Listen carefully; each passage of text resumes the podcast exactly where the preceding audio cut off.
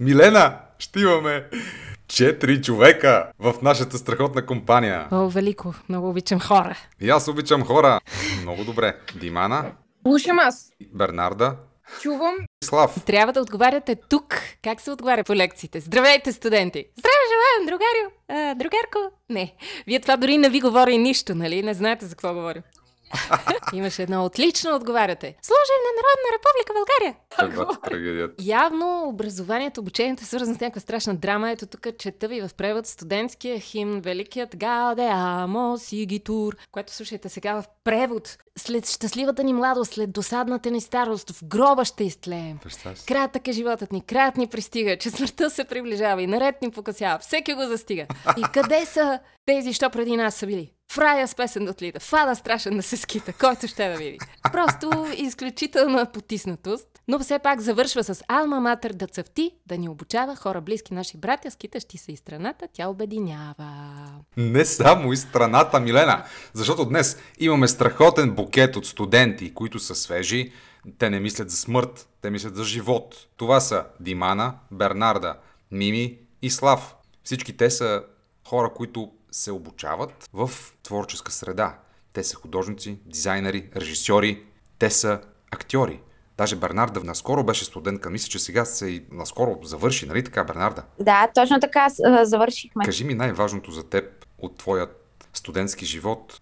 Как би се представила пред обществото? Ето, днес е първото ти представяне в големия свят. Там Ами така. истината е, че аз а, имах а, късмета да бъда в много прекрасен клас с а, възможно най-готиния и най-добрия екип по актьорско майсторство. Аз завърших класа на професор доктор Ивайло Христов. И може сега по кината да гледаме филма Страх, нали така? Да, Веднага припомня. заслужава си Елено Мгм. да бъде гледан. Много е хубав филм, гениален е. Но мисълта ми е, че нали, надвис е малко по-различен метода на обучение. В надвис ам, основно е практическо и това е академията, в която ние седим буквално от 10 до 10, всеки ден, без почивен ден.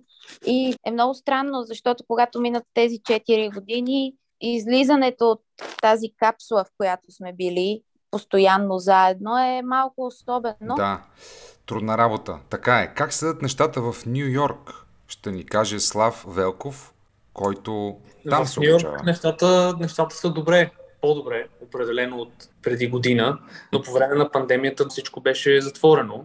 Мгм. Сега обаче абсолютно всичко е отворено. Университета е изцяло, всичко е на живо. Само трябва да сме с маски и да сме вакцинирани.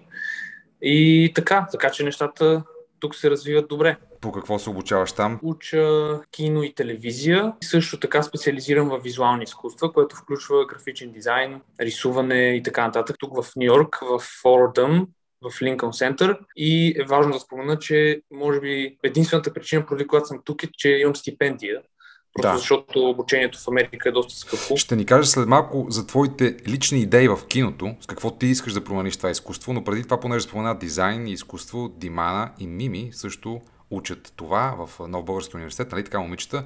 Какво трябва да кажем важно за вас? Кое е онова, което ви различава от всички останали? Днес имам рожден ден. Честит рожден ден! В смисъл, че съм на 19. И като един така млад човек мога да кажа, че ме вличат наистина хиляди неща. От театъра по-малко, от а, режисурата по-малко, от филмите по-малко, от модния дизайн. Всъщност и при мен всичко започна с рисуване. Преди това да кажем, че днес на твоя рожден ден ти изкачи черни връх, нали така? И то в 6.30, примерно.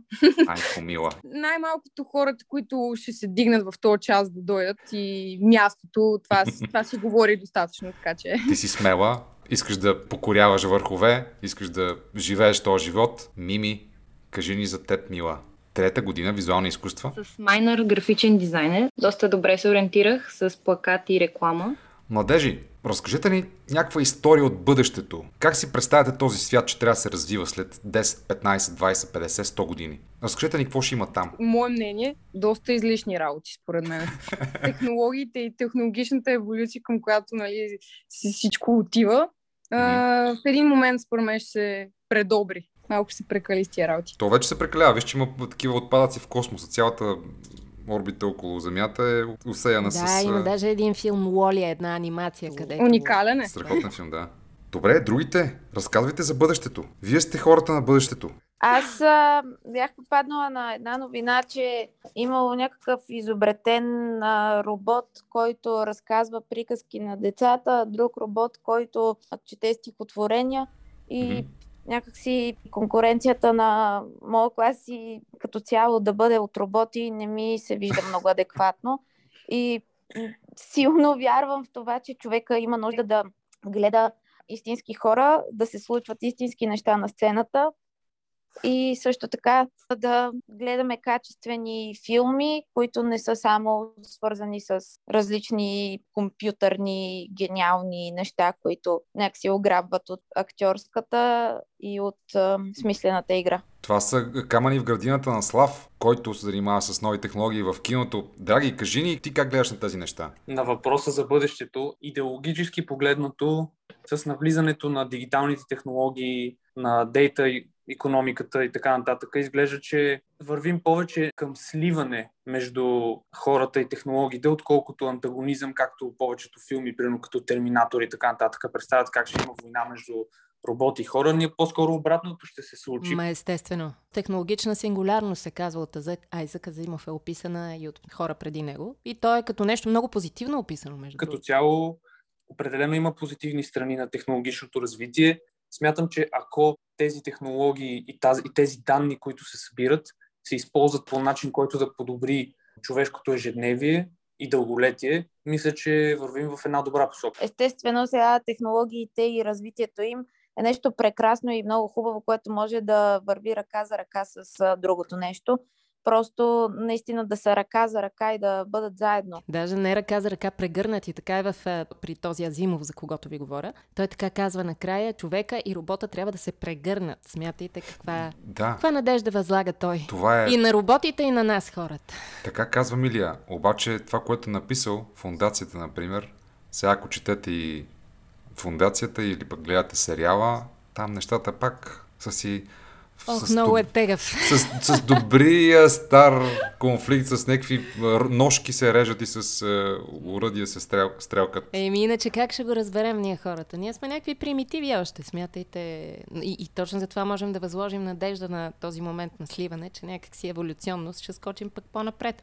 Аре, стига, амано тия чувства, гледайте къде ни водят. Войни, а, конфликти, драми, ревности, завист, какви ли не идиотски чувства пораждат тези чувства. Еми, аре, щом път толкова са ни проблемни, малко улево, нали? Малко технологии. Да, това е много интересен въпрос, Милена, който поставяш, давайки пример Айзак Азимов. Уважаеми, според вас, какво трябва да съставлява фундацията на бъдещето? Кои ценности от днес? Какво можем да, да, Транспонираме. да вземем от днес и да го транспонираме в бъдещето? Какво да сложим в капсулата на времето, което да се отвори след, да речем, 50 години? Да е валидно и да е важно за утре. Задължително близостта до природата. Задължително.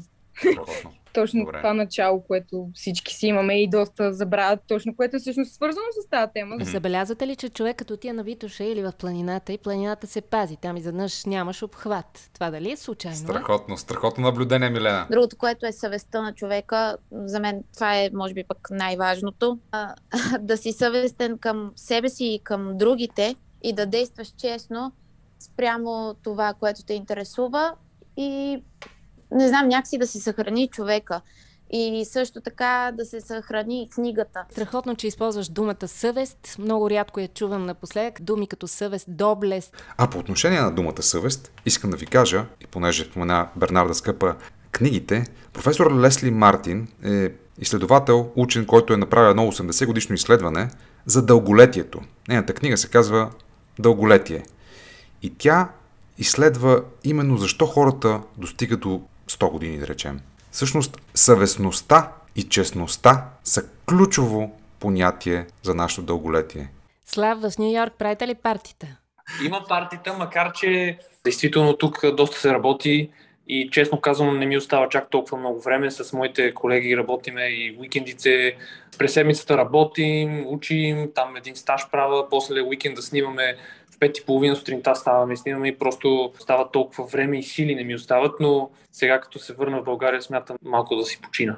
понеже всички сте творци, млади хора, които имат енергия да създават, имат съзидателна енергия, кажете ми как вие искате да се промени този свят чрез изкуство? Какво може да се прави през дизайна, през рисуването, през актьорството на сцена, през режисурата? Аз мятам, че изкуството под каквато и форма да е, е възпитателно.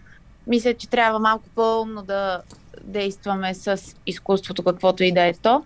Да се стараем да правим по-смислени неща, а не неща, които да се да станат бързо успешни, но те и толкова бързо стават да се, се забравят. Да, аз като отговор на този въпрос, черпейки до някаква степен от Платон, бих разделил изкуството на три части.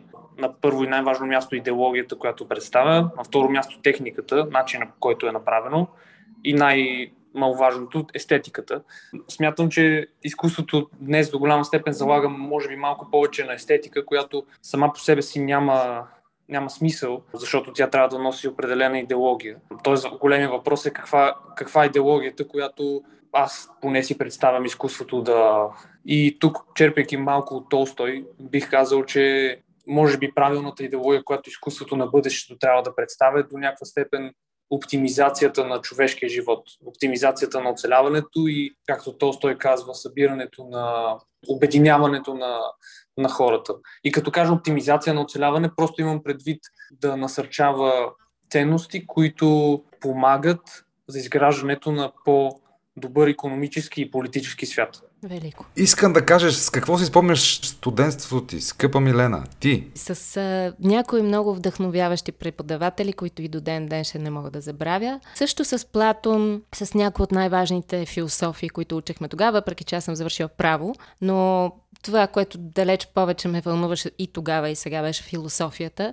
Много ме впечатлява това, че Слав цитира Платон, Толстой има някаква такава приемственост във времето между Платон, всичко след него, нас, тези студенти и се радвам, че мога да си говоря с вас. Все едно няма никакво дистанция на възраст, на време. Да. Говорихте за природа, за любов, за някакви вечни ценности, за съвест за технологии и, и всичко това много оптимистично и някак си с, с много смисъл в, в живота, изобщо в съществуването. Затова хората да се обединят. Това е велико, че, че тези неща вълнуват и вас, които, които движат нещата в посока напред и нагоре. За нас беше изключително приятно и радостно, наистина. Личеше си, надявам се. Да. Чао! Чао, чао. чао. Чао, чао!